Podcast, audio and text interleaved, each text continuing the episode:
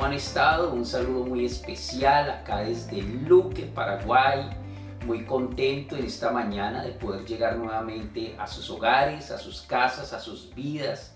Sabemos que estamos viviendo un tiempo muy especial, un tiempo donde Dios está hablando a nuestros corazones a través de su palabra y donde Dios dispuso de un tiempo para que estemos en un modo diferente, en un modo distinto eh, yo no sé si usted ha visto que usted puede colocar su celular en modo no molestar, en modo silencio. Ahorita estamos en modo cuarentena. Y en este tiempo Dios nos tiene quieticos en las casas para recibir de Dios esa palabra que puede cambiar nuestras vidas. Así que yo te animo ahí donde estás a que dispongas tu corazón, a que dispongas tu vida. Yo sé que muchos amigos se están conectando desde diferentes lugares, se están conectando desde la ciudad de Limpio, se están conectando desde Mariano Roque Alonso, desde Asunción, desde San Lorenzo, desde Villa Elisa, desde Lambaré, de diferentes lugares estamos reportando conexión, inclusive desde Colombia. Algunos amigos también en Colombia se están conectando. Un saludo, un abrazo para cada uno de ustedes. Me gustaría que todos los que nos están acompañando en esta transmisión pudieran darle me gusta, compartir el video y comentarnos desde dónde se están conectando, desde dónde están recibiendo la palabra. La verdad que es muy bueno que en este tiempo podamos compartir y podamos hablar de lo que Dios está haciendo en nuestras vidas, en cada uno de nosotros. La semana pasada estuvimos compartiendo un tema muy especial, muy tremendo, donde veíamos esto que sucedió con esos dos hombres que caminaron con Jesús camino a Maus y cómo sucedieron tres cosas tremendas en sus vidas. Le voy a hacer un pequeño resumen. Recuerde que sus ojos fueron abiertos, pudieron reconocer a Jesús. También su corazón ardía, vino el fuego de Dios a sus vidas, pero también vino una revelación tremenda de la palabra de Dios a sus corazones. Y este es un tiempo donde la palabra de Dios nos tiene que ser revelada.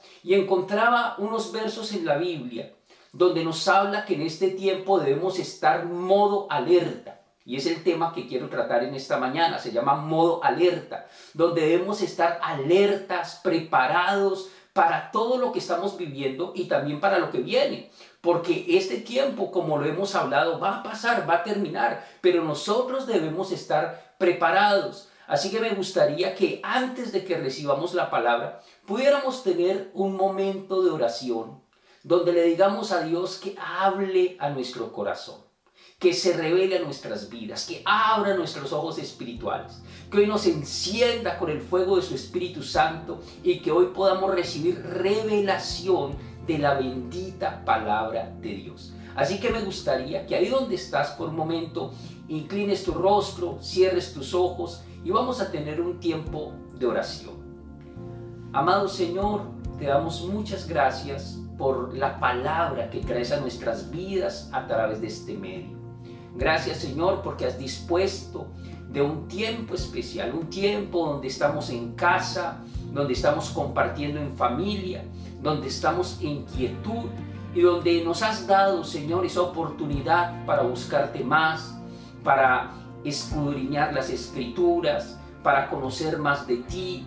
Hoy te pedimos, Dios, en el nombre de Jesús, que te reveles a nuestro corazón, que hoy tu palabra nos hable, que nuestro corazón sea buena tierra, donde la semilla de tu palabra cae y da fruto al 30, al 60 y al 100 por uno. Glorifícate en este día y bendice, Señor, a cada uno de mis hermanos, de mis amigos que se están conectando en este momento y que están recibiendo, Señor, tu poder a través de este medio. En el nombre de Jesús, gracias, Señor. Amén y amén. Así que me gustaría que me acompañen su Biblia, si tiene su Biblia ahí a la mano, en el Evangelio de Marcos, capítulo 13, versos 35 al 36, dice la palabra, ustedes también deben estar alerta, pues no saben cuándo regresará el amo de la casa, si en la tarde o a la medianoche, durante la madrugada o al amanecer, que no los encuentre dormidos cuando llegue sin previo aviso. Ese es el primer verso. El otro está en Mateo capítulo 25, el verso 13. Dice, así que también ustedes deben estar alerta, porque no saben el día ni la hora de mi regreso. La charla se llama, como decía, modo alerta. Y la verdad que este tiempo nos tomó como eh, desprevenidos, como que no fuimos alertados de manera oportuna. Estuve investigando y leyendo un poquito acerca de la situación que estamos viviendo porque me llamó la atención una noticia que se dio esta semana donde el gobierno de Taiwán dice que el 31 de diciembre envió una carta a la Organización Mundial de la Salud advirtiendo del coronavirus, de esta situación que se estaba viviendo. Pero en la Organización Mundial de la Salud parece que no le dieron la importancia, no hicieron el estudio, no investigaron y dejaron así las cosas. Tanto que hasta el 12 de marzo, el 12 de marzo, imagínense, tres meses después, la Organización Mundial de la Salud declara el coronavirus como una pandemia, como una enfermedad de alcance global. Y esto, esa falta de, información, de alerta, de no haber alertado a la población internacional, trajo realmente consecuencias devastadoras para muchas naciones que fueron impactadas de modo directo. Podemos ver en Europa cómo Italia y España fueron dos países que han sido golpeados de una manera tremenda. Registran unas cantidades de contagios impresionantes, han superado eh, el número de muertos por encima de 30 mil muertos. Ha sido algo tremendo lo que ellos han estado viviendo. ¿Y qué ocurrió? Recibieron la alerta demasiado tarde y cuando intentaron reaccionar ya no alcanzaron a contener o a mitigar la enfermedad cosa que sí pudimos hacer muchos países de Latinoamérica. Acá en Paraguay cuando se declaró eh, la pandemia, desde ese mismo momento el gobierno tomó medidas, gracias a Dios, y empezaron con el tema de la cuarentena. Inicialmente los colegios pararon, luego pararon los algunos negocios, comercios, hasta que vino una cuarentena mucho más radical, pero se tomaron acciones y se tomaron medidas. ¿Por qué? Porque vino la alerta a tiempo. El Señor Jesucristo en estas palabras nos está diciendo que nosotros debemos estar alertas, que debemos estar pendientes, preparados. ¿Por qué? Porque no sabemos cuando regrese Él a la tierra. No sé si tú sabías, pero el Señor Jesucristo murió, pero también resucitó y subió al cielo y está sentado a la diestra del Padre y de allí vendrá nuevamente. Vendrá nuevamente a la tierra a recoger su iglesia y cuando esto suceda serán tiempos finales. Todo creyente debe, saberlo, pero sobre todo debe estar preparado. Debemos estar preparados en este tiempo porque no sabemos en qué momento va a suceder esto. Por eso el Señor habla de estar alertas, de estar pendientes, de tener cuidado de las señales de lo que está ocurriendo. De hecho, esta pandemia, esta peste, es de las muchas señales que habló el Señor Jesucristo, de las señales antes del fin habló de guerras, rumores de guerras, hambres, pestes, pestes en diferentes lugares. Habló de todo esto y son cosas que nos tienen que llevar a la reflexión, a pensar cómo está nuestra vida, si nosotros estamos realmente alertas, si estamos preparados o nos estamos preparando o sencillamente estamos dejando pasar el tiempo.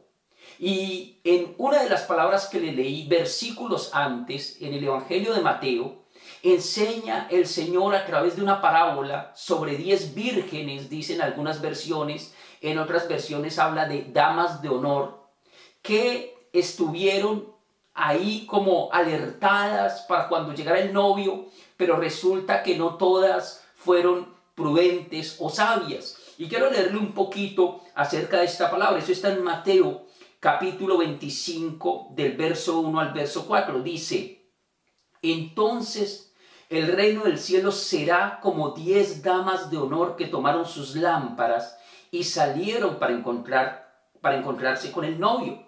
Cinco de ellas eran necias y cinco sabias. Las cinco que eran necias no llevaron suficiente aceite de oliva para sus lámparas, pero las otras cinco fueron tan sabias que llevaron aceite extra. Esta palabra nos enseña y nos muestra de qué se trata todo esto. Está hablando de 10 mujeres, 10 damas de honor, y está dándonos unos porcentajes, está hablando de cinco prudentes, cinco sabias, cinco inteligentes y cinco insensatas, que en la traducción original faltas de entendimiento, de conocimiento, necias o tontas, que no hicieron lo que debían hacer. Dice la palabra que estas mujeres, las cinco sabias, tomaron sus lámparas, las cinco necias también. Pero la diferencia fue que las sabias llevaron aceite adicional, mientras que las insensatas llevaron solo lo mínimo de aceite. ¿Qué ocurrió? El novio se demoraba en llegar, no sabían a qué hora llegaban, todas se durmieron. Y cuando llegó el novio y las alertaron, salieron a recibirle con sus lámparas, pero las insensatas como tenían poco aceite, su lámpara se apagó mientras que las sabias y prudentes tuvieron su lámpara encendida. Las insensatas le pidieron a las sabias, danos aceite, compartan con nosotras, pero ellos dijeron, no, si nosotras les compartimos, se nos puede acabar también el aceite a nosotras. Así que mejor vayan y compren para que ustedes también tengan el aceite puedan recibir al esposo. Las cinco necias, las cinco insensatas fueron a comprar el aceite, pero cuando regresaron ya la puerta se había cerrado y las cinco sabias habían entrado a la fiesta, pero las otras se quedaron por fuera. Esto nos habla acerca del reino, acerca de que en el mundo, en la tierra, en este tiempo, vamos a encontrar personas sabias, prudentes, que se preparan, que están listas, que investigan, que se forman, y vamos a encontrar también personas necias, faltas de sabiduría insensatas que no entienden lo que estamos viviendo y no se preparan, no se alistan, no están ahí preparados y listos para lo que viene de parte del Señor. Yo en esta palabra encontraba tres cosas que quiero que estudiemos en esta mañana para que estemos listos, para que estemos preparados. La pregunta es, ahí en tu casa pregúntate, ¿qué clase de persona soy yo?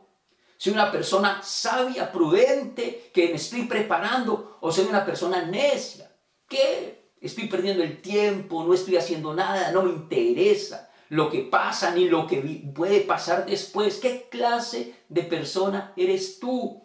Y si tú quieres ser de la clase de persona sabia, prudente, sería muy bueno que atiendas este mensaje y que sobre todo procures ponerlo por obra. El primer punto que yo quiero estudiar y del cual quiero hacer énfasis lo llamé sabiduría. Dice la palabra que cinco fueron sabias, cinco fueron necias, insensatas, sabiduría. Y este es un tiempo donde Dios nos está llamando a orar con prudencia y con sabiduría. Por ejemplo, una acción sabia, prudente, es obedecer las normas, las disposiciones y los decretos que los diferentes gobiernos están dando. Si nos están hablando de una cuarentena, de quedarnos en casa, debemos ser obedientes, debemos salir lo menos posible, solo para lo que está permitido. Eso es ser sabio, eso es ser prudente, eso es hacer caso, eso es tener en cuenta que hay un peligro que puede tocar nuestras vidas y que puede tocar nuestra casa. Cuando estudio un poco acerca de la sabiduría, encuentro en la Biblia un hombre que empezó a reinar siendo muy joven y que el rey que estaba antes que él, o sea, su padre, fue muy grande, muy exitoso, logró muchas cosas y su hijo tenía la gran preocupación para llegar a la medida de su padre, para lograr ese favor que tuvo su padre para con Dios y también para con el pueblo. Les estoy hablando del rey Salomón. El rey Salomón cuando asumió su reinado tenía un gran desafío delante de él. Tenía un pueblo tremendo que había sido bendecido y prosperado por Dios por el buen liderazgo de David. Así que cuando Salomón asume, estaba como en toda esa tensión, pero Dios se revela su vida. Él tiene un sueño y el Señor le habla en ese sueño y le dice, pídeme lo que quieras. Imagínese esto. Pídeme lo que quieras. ¡Wow! ¡Qué tremendo! Otro hombre seguro habría pedido riqueza, salud, que Dios se encargara de sus enemigos, prosperidad, bueno, viajes, no sé qué hubiese pedido. Pero Salomón marcó la diferencia porque le pidió a Dios sabiduría. Él le pidió, Señor, yo cómo voy a gobernar a tu pueblo, cómo voy a lograr dar la talla, llevar este pueblo a la bendición. No puedo, humanamente no puedo, necesito que tú me des sabiduría. Esto le agradó tanto al Señor porque vio que tenía un corazón correcto. Y el Señor no solo le dio sabiduría, sino que le dio riqueza, le dio paz, derrotó a sus enemigos, o sea, tuvo una bendición integral. La Biblia dice que ni antes ni después de Salomón se levantó un reinado tan bendecido y tan próspero. ¿Por qué? Porque la sabiduría que viene de Dios es necesaria para que nosotros enfrentemos los diferentes roles de nuestra vida. Salomón necesitaba sabiduría para manejarse como rey, como gobernante, o sea, ese era su trabajo. Y nosotros necesitamos esa sabiduría de Dios en este tiempo para cómo vamos a manejar nuestra área laboral, Muchas personas en este momento se han quedado sin empleo, sin trabajo, tuvieron que cerrar su negocio y están de pronto preocupados, desesperados. Mira, amigo, amiga, no te desesperes, no entres en pánico, no. Pídele a Dios sabiduría. Señor, ¿cómo manejo este tiempo? ¿Cómo manejo este momento? ¿Qué decisiones tomo en mi área laboral, en mi área productiva, en mi área financiera? Salomón fue un tremendo hombre de negocios y supo manejar muy bien las finanzas, tanto que llegó a ser un hombre muy rico, muy próspero. Y no solo él, sino que llevó a todo el pueblo a esa bendición y a esa prosperidad. Así que tenemos que pedirle al Señor, Señor, danos sabiduría en este tiempo cómo nos manejamos a nivel laboral, a nivel financiero, porque de pronto paró el trabajo, de pronto pararon las actividades, pero las cuentas siguen, las cuentas corren, servicios públicos, alquileres, cuentas bancarias, bueno, eso sigue. Y tenemos que pedirle al Señor esa sabiduría de lo alto para que podamos manejarnos de la manera correcta en nuestra área laboral, en nuestra área financiera. Este es un tiempo donde necesitamos la sabiduría de Dios. Pero veo otra palabra también que nos habla de sabiduría. Y esa está en Primera de Pedro, capítulo 3, verso 7. Miren lo que dice el apóstol Pedro. Vosotros maridos igualmente vivid con ella sabiamente, dando honor a la mujer como a vaso más frágil y como a coherederas de la gracia de la vida, para que vuestras oraciones no tengan estorbo. Está hablando el apóstol de esa sabiduría para manejar la relación de pareja, la relación de matrimonio. Y es que, hermanos, realmente para vivir en paz en la casa, el hombre tiene que ser sabio. Tenemos que ser sabios para vivir con nuestras esposas. Entender que son diferentes. De hecho, el Señor aquí habla de que la mujer es como ese vaso frágil. ¿De qué habla? No que la mujer sea inferior o no que la mujer no tenga capacidades, porque algunos dicen, no, es que la Biblia es machista y la Biblia siempre realza al hombre, pero por debajea a la mujer. No, aquí está hablando el Señor de la forma en la que el hombre le debe tratar a la mujer, a su esposa, con delicadeza, con amor, con suavidad, con ternura, con buenas palabras. Que podamos en este tiempo tener esa sabiduría de Dios para fortalecer nuestra relación de pareja, nuestra relación de matrimonio. Es impresionante, pero se escucha cómo se han multiplicado los casos de violencia en los hogares maltratos, el hombre le pega a la mujer, le pega a los hijos, la mujer le pega al hombre, le pega a los hijos, los hijos le pegan a los padres. Bueno, se garrotea todo el mundo, se pelean, se golpean, se maltratan. Y este tiempo donde hemos tenido que estar en casa es un gran desafío. Porque ahí sale, ya lo he enseñado, lo que hay en nuestro corazón. Así que si nuestro corazón está bien y tenemos esa sabiduría de Dios, vamos a pasar tiempos muy agradables en la casa Pero si no está la sabiduría de Dios, vamos a tener serios problemas. Vamos a tener riñas, discordias, peleas. Y como le digo, lo que muestran por lo menos los medios es que se han multiplicado las denuncias de violencia doméstica. ¿Por qué pasa eso? Porque falta esa sabiduría que viene de Dios para manejarnos en el hogar, sabiduría para conducir a los hijos, para guiarlos, para orientarlos. La palabra del Señor nos da consejos sabios para que nos manejemos en nuestro hogar, en nuestra casa, de manera correcta y que este sea un tiempo de mucha bendición para la familia. Mira, míralo de esta manera. Este es un tiempo para que restaures tu relación en tu casa. Quizás hay problemas con la pareja, de los que no se hablan, porque hay temitas a veces ahí dentro del matrimonio que son complicados, que como que siempre que se habla de ese tema hay pelea, como que no hay acuerdo, y entonces preferimos no tratarlo. Mejor no hablemos de eso, cambiemos de tema. Pero creo que este es un tiempo donde esposo y esposa, parejas, deben buscar esa sabiduría de Dios para poder tratar esos temas para poder solucionar esos problemas que no se han solucionado, para que puedan ponerse de acuerdo y puedan tomar decisiones sabias, decisiones correctas. Por eso se necesita también la sabiduría para manejarnos en el hogar, en la casa. Pidámosle a Dios que nos dé esa sabiduría para que tengamos un tiempo especial con nuestra familia, en nuestro hogar, con nuestra esposa, nuestros hijos, hasta con la suegra. Si la suegra vive con usted, también pídale al Señor sabiduría para que pueda tener ese tiempo especial con la suegra, con el suegro, con el primo, con el hermano, pero que realmente podamos ver la bendición, la paz, la armonía de Dios en cada uno de nuestros hogares. Ahora, ¿cómo podemos tener esa sabiduría? Sí, muy bonito. Esas vírgenes, esas damas de honor, cinco eran sabias, cinco no. porque unas sí, porque otras no? Ah, claro, eh, hay que hacer algo. ¿Qué podemos hacer para tener sabiduría? ¿Qué dijo el apóstol Santiago?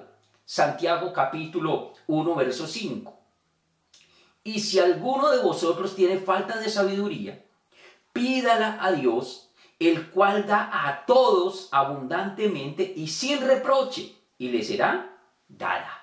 ¿Qué tenemos que hacer? Tenemos que pedirle a Dios esa sabiduría. ¿Cómo se la pedimos? Se la pedimos en oración.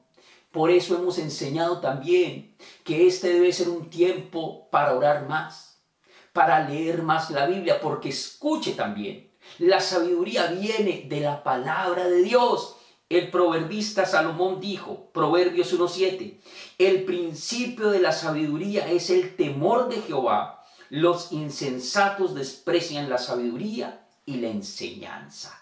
¿Cuál es el principio de la sabiduría? El temor al Señor. Ahora, ¿cómo viene ese temor a nuestras vidas?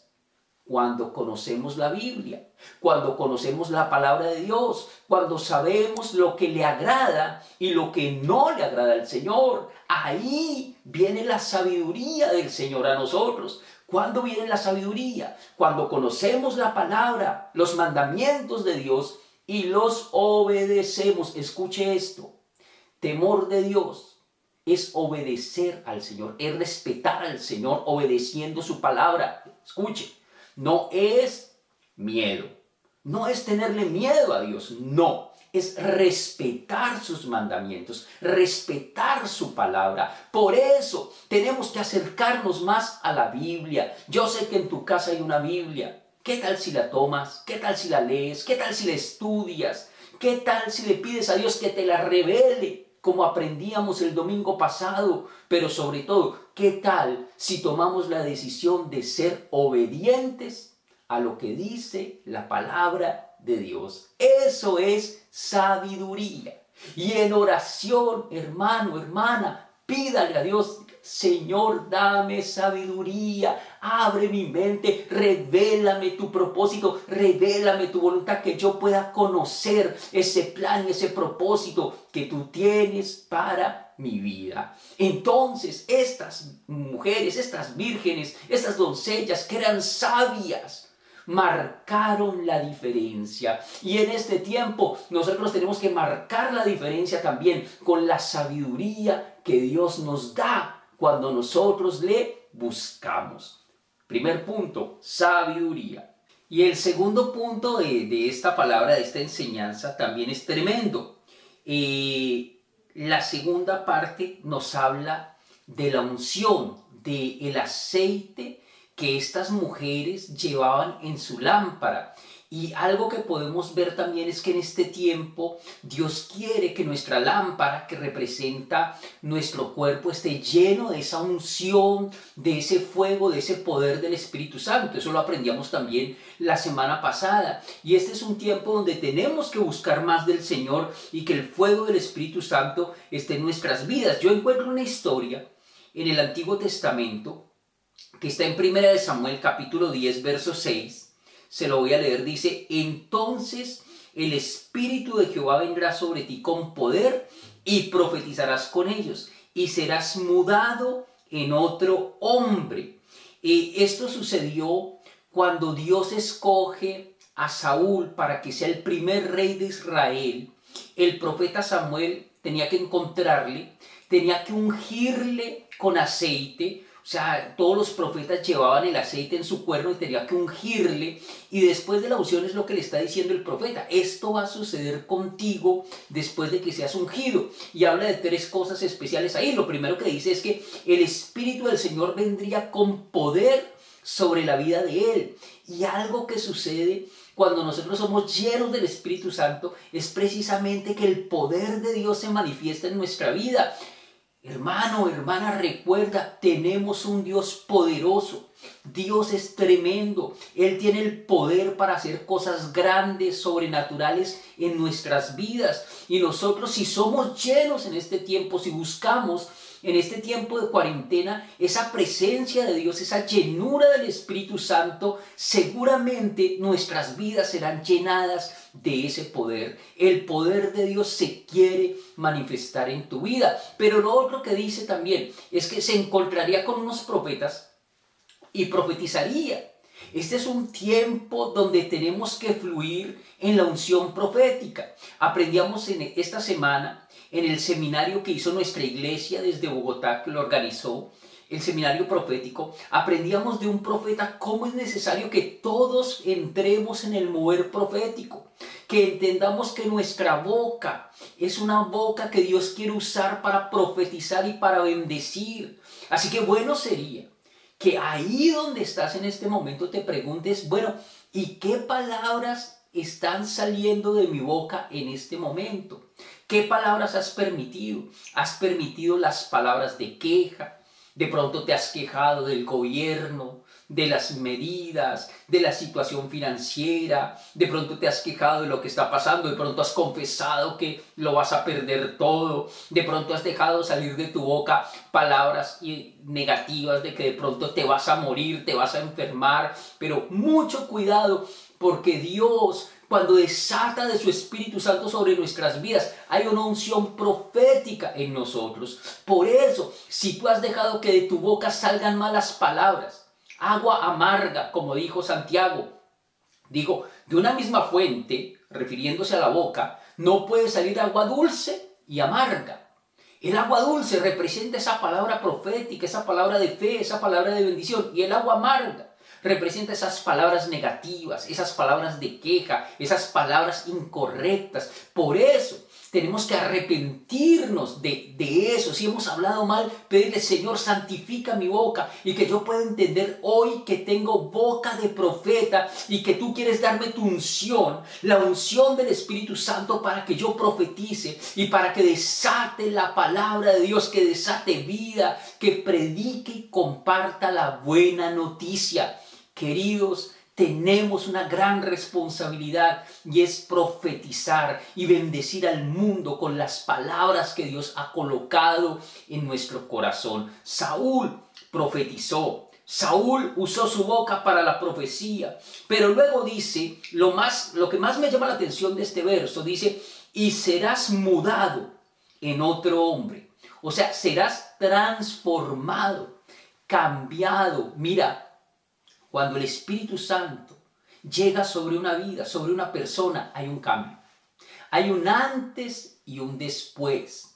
El apóstol Pablo habló de que era una nueva naturaleza. Dice, en cuanto a la pasada manera de vivir, despojaos del viejo hombre, que está viciado conforme a los deseos engañosos, y vestíos del nuevo hombre, que está creado en santidad y en justicia y en verdad. Mira, Dios quiere depositar su espíritu en nuestra lámpara, llenar nuestra vida de su unción, para que también seamos cambiados. Pregúntate ahí donde estás, ¿será que necesito un cambio? Sabes que casi siempre pensamos que los demás son los que tienen que cambiar, que los demás son los que tienen que tener una transformación, que nosotros estamos bien. Lo que dice la Biblia, hay camino que al hombre le parece derecho, pero su fin es camino de muerte. Así pensamos que estamos bien, pero quizás Dios nos ha parado. Dios nos tiene en esta situación, en esta cuarentena, para que podamos evaluar nuestra vida y darnos cuenta que necesitamos un cambio. Y si tú necesitas un cambio, te tengo una buena noticia. El Espíritu de Dios, si viene sobre ti con poder, si llena tu lámpara hoy, el Espíritu Santo te puede transformar y cambiar en una nueva persona. Puede ser diferente si eras una persona amargada, puedes ser una persona alegre. Si eres una persona triste, puedes ser transformado en alguien feliz. Si era alguien que se quejaba por todo, ahora vas a alabar y a bendecir el nombre del Señor. Así que hoy el Señor a través del Espíritu Santo quiere transformar nuestras vidas. Mira, aquí no se trata de ir a la iglesia. No se trata de congregarse, aquí no se trata de si yo me conecto y yo veo las enseñanzas. No, tenemos que vivir la palabra y tenemos que permitirle al Espíritu Santo que haga un cambio genuino en nuestra vida. Mira, hermano, que no pase este tiempo y tú sigas siendo el mismo. Necesitas un cambio, necesitamos una transformación y el Espíritu Santo lo puede hacer en nuestras vidas. Ahora, hay otra palabra que está en Lucas 4:18, dice, el Espíritu del Señor está sobre mí por cuanto me ha ungido para dar buenas nuevas a los pobres. Me ha enviado a sanar a los quebrantados de corazón y a pregonar libertad a los cautivos y vista a los ciegos y a poner en libertad a los oprimidos. Esta escritura la leyó el Señor Jesucristo cuando entró en la sinagoga. Bueno, en ese tiempo no estaban en cuarentena, podían ir a la sinagoga, podían ir a la iglesia, al templo, al auditorio. Y el Señor Jesús todos los sábados se congregaba, iba a la sinagoga y dice que ese sábado le pasaron el rollo donde estaba el libro del profeta Isaías. Y él leyó esa porción de la palabra, pero lo más tremendo fue que luego les dijo, hoy se ha cumplido esta escritura delante de vosotros. O sea, él estaba diciendo, yo soy las primicias de ese ungido. El Señor fue ungido con el Espíritu Santo. Usted recordará cuando Él se bautizó. Dice la Biblia que los cielos fueron abiertos, que el Espíritu Santo descendió como en forma corporal de paloma y estuvo sobre Él. Y el Espíritu Santo vio al Señor Jesús en un ministerio poderoso de señales, de milagros, de maravillas. El mismo Señor fue ungido por su Espíritu para desarrollar el ministerio. Su lámpara fue llenada de ese aceite. Y de la misma manera, tú y yo como discípulos, ahora, ojo, si somos discípulos de Jesús, tú y yo también podemos ser llenados en esta mañana. El Espíritu Santo puede venir sobre nosotros y ungirnos, llenarnos y que el poder de Dios se manifieste. Mira lo que ocurrió con los discípulos. Hechos de los Apóstoles capítulo 2 verso 4. Dice, y fueron todos llenos del Espíritu Santo y comenzaron a hablar en otras lenguas según el Espíritu les daba que hablasen. Eso ocurrió en el Pentecostés. El Espíritu Santo que había sido prometido por Cristo a sus discípulos cumplió la promesa. Vino sobre los discípulos y dice que todos fueron llenos del Espíritu Santo. O sea, no hubo ni un solo discípulo que se quedara sin la llenura del Espíritu Santo. Todos fueron llenos. Y hoy el Señor quiere llenarnos a todos. Ahora, ¿para qué fueron llenados los discípulos? Para poder cumplir con la gran comisión, para poder desarrollar su ministerio. Hermanos, fue algo tan tremendo que se levantó Pedro, el apóstol Pedro, y dio un tremendo mensaje, tanto así que tres mil se convirtieron. Imagínese usted eso, un solo mensaje ungido por el poder del Espíritu Santo trajo salvación para más de tres mil personas. Hermanos, si hoy somos ungidos por el Espíritu, Dios nos va a usar en este tiempo para que ganemos almas para Cristo, almas para el reino. Hay cantidad de personas perdidas, necesitadas, personas que necesitan el amor de Dios, el poder de Dios, necesitan una salida, necesitan una voz de esperanza. Y tú y yo, si somos ungidos por el Espíritu, seremos respaldados para poder llevar ese mensaje de fe, ese mensaje de esperanza. Este es un tiempo, hermanos, donde necesitamos que nuestra lámpara se llene. Escuche, esas mujeres, esas doncellas, esas vírgenes, cinco prudentes, cinco insensatas, las cinco prudentes llenaron sus lámparas, las tenían llenas y tenían aceite de más. Las insensatas tenían poco aceite y se les acabó. ¿De qué equipo quieres ser tú? Yo te aconsejaría que hoy seas de, de los prudentes, de los sabios, de los dirigentes que anhelan con todo su corazón la llenura del Espíritu Santo. Que hoy tú anheles desde lo profundo de tu corazón que el Espíritu Santo llene tu vida y que seas transformado, cambiado y que tengas boca de profeta, que profetices, que muestres cómo tienes un propósito de parte del Señor y eres una luz, porque escucha, el aceite encendía la lámpara Dios quiere que sus hijos en este tiempo brillen, que sus hijos puedan resplandecer, porque tienen un mensaje de fe, un mensaje de vida, un mensaje de esperanza. Y lo tercero y último que yo aprendo con esta palabra, lo llamé diligencia. La salvación es personal. Esto no se trata de que en tu casa, sí, mi esposa ora, Sí, mi esposo ora. Sí, mi hijo se va a la iglesia. Sí, aquí hay un siervo de Dios. No, esto es para cada uno. Por más que Dios quiere que todos los hogares sean salvos, pero depende de las decisiones que tú tomes.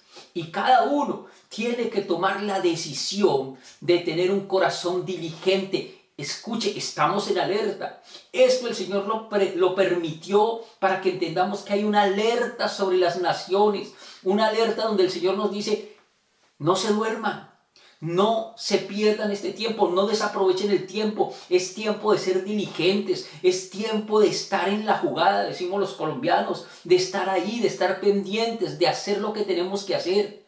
Mira, no puede ser que en este tiempo tú te dediques solo a dormir y a comer y a ver televisión. No, este es un tiempo para ser diligente en tu casa, en el hogar, lo que hay que hacer, lo que hay que reparar. De pronto hay cosas por reparar en tu casa, repáralas. De pronto hay cosas por arreglar, hay cosas para votar. Mira, a veces hay un desorden y uno guarda una cantidad de cosas que no sirven para nada. Saca eso, tira lo que tienes que tirar Vota lo que tienes que votar, ordena tu casa, sé diligente, ten diligencia en todo lo que haces. El rey Salomón, del cual ya hablamos, en el libro de Proverbios nos habló de todas las bendiciones que hay de la diligencia, de una persona diligencia. Yo le voy a compartir algunas. Lo primero que dice Proverbios 10.4, dice, la mano negligente empobrece, mas la mano de los diligentes enriquece. Escucha, la diligencia puede traer riqueza a tu vida. Y cuando hablamos de riqueza estamos hablando de bienes materiales, de provisión. Quizás en este tiempo tú dices, pero ¿y de dónde viene? Hermano, sé diligente y Dios te va a traer recursos, Dios te va a traer finanzas, el Señor no te va a dejar desamparado. Lo segundo, el Proverbios 12, 24, dice, La mano de los diligentes señoreará, mas la negligencia será tributaria. Aquí está hablando de liderazgo, de autoridad. Si tú eres una persona diligente, el Señor te va a levantar para señorear, para tener autoridad, para desarrollar un liderazgo. Mira, en este tiempo el mundo necesita líderes. El mundo necesita personas que se levanten y se pongan al frente. Cuando hay caos, cuando hay crisis, todo el mundo quiere hacerse atrás. Que otro haga. Y todo el mundo está mirando, bueno, ¿y, ¿y qué van a hacer? ¿Qué va a hacer aquel? ¿Quién dice algo? ¿Quién muestra el camino? En este tiempo, si somos diligentes, Dios nos levantará con un nuevo liderazgo y nosotros podemos, podremos guiar a otras personas a las bendiciones que Dios tiene preparadas. Lo tercero, Proverbios 13, verso 4. Dice, el alma del perezoso desea y nada alcanza, mas el alma de los diligentes será prosperada. El alma del diligente será prosperada. Ahora tú dices, pero pastor, ya hablaste de riqueza. Ojo con esto. Riqueza no necesariamente es prosperidad.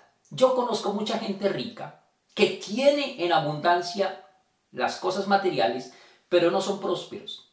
No hay paz, no hay amor, no hay salud, no hay unidad familiar. Cuando hablamos de prosperidad, según la Biblia, es de algo integral. El Señor dice, amado, yo deseo que seas prosperado en todas las cosas y que tengas salud, así como prospera tu alma. O sea, note que no es solo lo material. Sí, lo material hace parte de la prosperidad, pero también es la salud física. Y wow, sí que necesitamos la salud física en este tiempo. Que seamos guardados de toda plaga y de toda enfermedad. Pero también dice, así como prospera tu alma, o sea, que haya un crecimiento espiritual en cada uno de nosotros.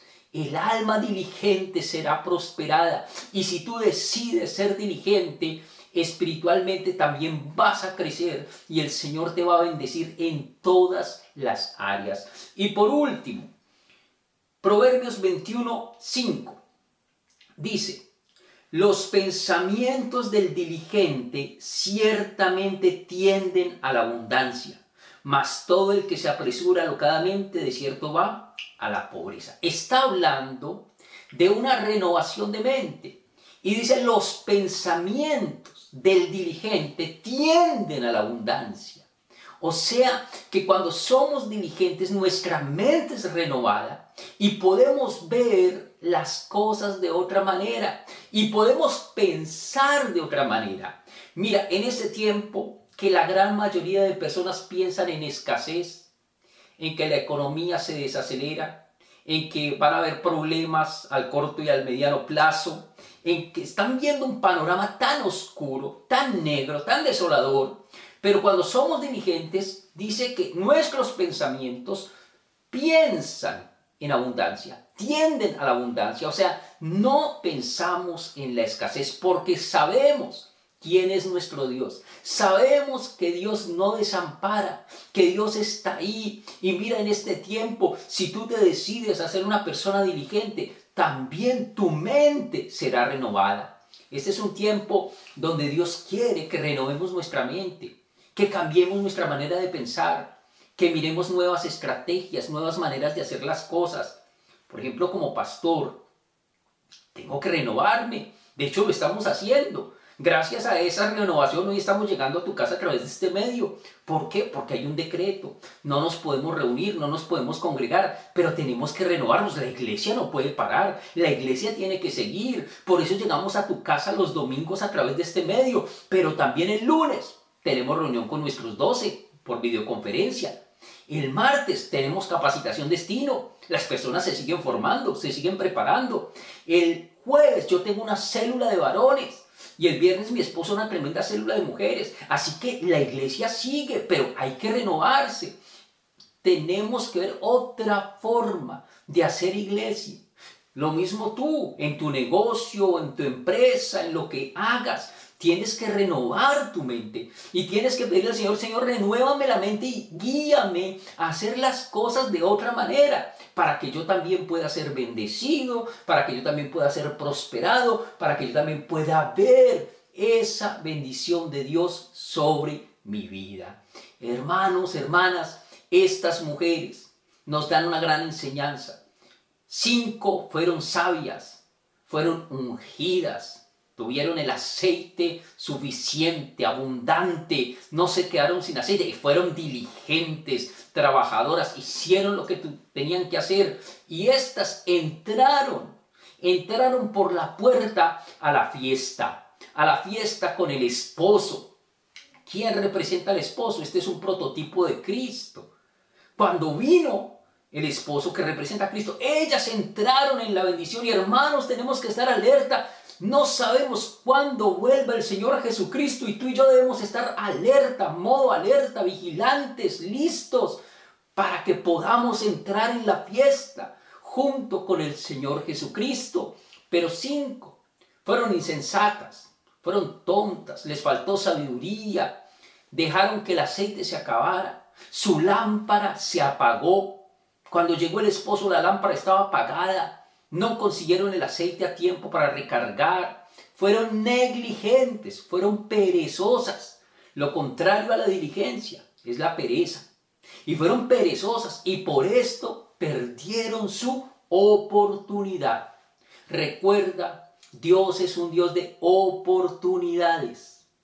Y hoy Dios nos está dando la oportunidad de cambiar, la oportunidad de hacer un alto en el camino y estar alertas estar en modo alerta, atender la palabra y tomarla en serio. Hoy Dios nos está hablando a través de esta palabra. Dios está hablando a tu corazón y está hablando a tu vida y el Señor quiere que tomemos en serio lo que Él nos está diciendo. Yo no sé cómo estés en este momento. Yo no sé si eres una persona que ha buscado la sabiduría o eres una persona necia. Yo no sé cómo ande tu lámpara. Quizás está encendida Quizás está a punto de apagarse o quizás se apagó hace rato. Yo no sé si eres una persona diligente o negligente, perezosa. Yo no te conozco, pero Dios te conoce y tú sabes. Tú sabes muy bien qué clase de persona eres. Hoy sería bueno que tú le dijeras al Señor, Señor, yo necesito ser parte del equipo de las sabias, de las ungidas, de las diligentes. Yo necesito ser parte de esas personas que están dispuestas a cambiar para que cuando todo esto termine, Señor, yo pueda ver tu mano, tu respaldo y tu bendición. Hoy, hermano, hermana, sería bueno que hicieras un alto en el camino y que le preguntaras al Señor en qué necesitas cambiar. Yo sé que todos necesitamos cambiar y necesitamos que esta palabra se haga viva en nuestro corazón. Así que si tú quieres, de verdad si quieres, porque no es una obligación, estas 10 pudieron elegir. Cinco eligieron una cosa, cinco eligieron otra. De la misma manera, ahí donde tú estás, hoy tú puedes elegir qué vas a hacer con tu vida. Mira, te lo tengo que decir. No le eches la culpa a otros de tu situación. Dios te da a ti la oportunidad de elegir lo que vas a hacer. ¿Qué vas a elegir? Yo te aconsejaría que elijas la palabra que tomes lo que hoy Dios te está diciendo y lo pongas por obra en tu vida. Si lo quieres hacer, inclina tu rostro, cierra tus ojos y vamos a tener un tiempo de oración. Amado Señor, te damos muchas gracias por tu bendita palabra. Gracias Señor porque a través de tu palabra nos confrontas y nos das consejos de vida, Señor, para que podamos tener una vida diferente. Hoy nos has hablado, Señor, por esta palabra, que es tiempo de buscar sabiduría. Señor, si no hemos sido sabios, si hemos sido necios, te pedimos perdónanos, Dios.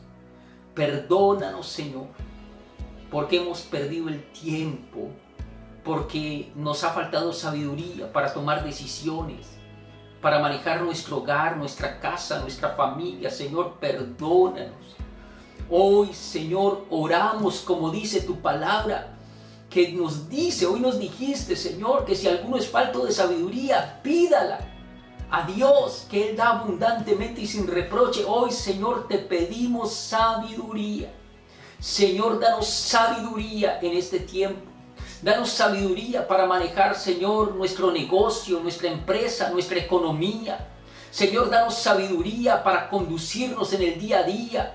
Danos sabiduría, Señor, para acatar las leyes, las normas, Señor, para ser obedientes. También te pedimos, danos sabiduría para estar en la casa. Este tiempo de cuarentena, Señor, que seamos sabios en nuestro hogar, que seamos sabios en nuestra relación de matrimonio, en nuestra relación con nuestros hijos, Señor. Danos, por favor, sabiduría. Señor, que hoy venga a nuestro corazón ese amor por tu palabra, porque entendemos que el principio de la sabiduría es el temor al Señor. Y cuando conocemos tu palabra y te obedecemos, Señor, entonces ahí somos sabios. Padre, yo te pido hoy desata esa sabiduría tuya sobre cada uno de mis hermanos que está ahí conectado en esta hora. También te pido, Señor, que por favor hoy llenes nuestra lámpara. Espíritu Santo, que hoy tú seas llenando mi vida, la vida de mi familia, la vida de cada persona, Señor, que está escuchando este mensaje. Te pido en esta hora que tú los toques y que tú los llenes, Espíritu Santo, y que a partir de hoy, Señor, puedan ver la manifestación del poder tuyo. Señor, unge sus bocas, dales bocas de profeta. Señor, pero sobre todo, transfórmanos y cámbianos en otras personas. Que podamos agradarte, Señor, en todo lo que estamos haciendo. Espíritu Santo, unge nuestras vidas y llénanos de ti. También te pido, Dios, que nos des un corazón diligente. Dile al Señor, Señor, dame un corazón diligente. Que yo pueda hacer las cosas a tiempo y fuera de tiempo. Que yo pueda hacer más de lo que tengo que hacer. Quita de mi vida toda pereza, toda toda mediocridad. Que a partir de ahora, Señor, mi vida sea transformada y que yo sea una persona diligente. Señor, te lo pedimos en el nombre de Jesús. Amém e amém.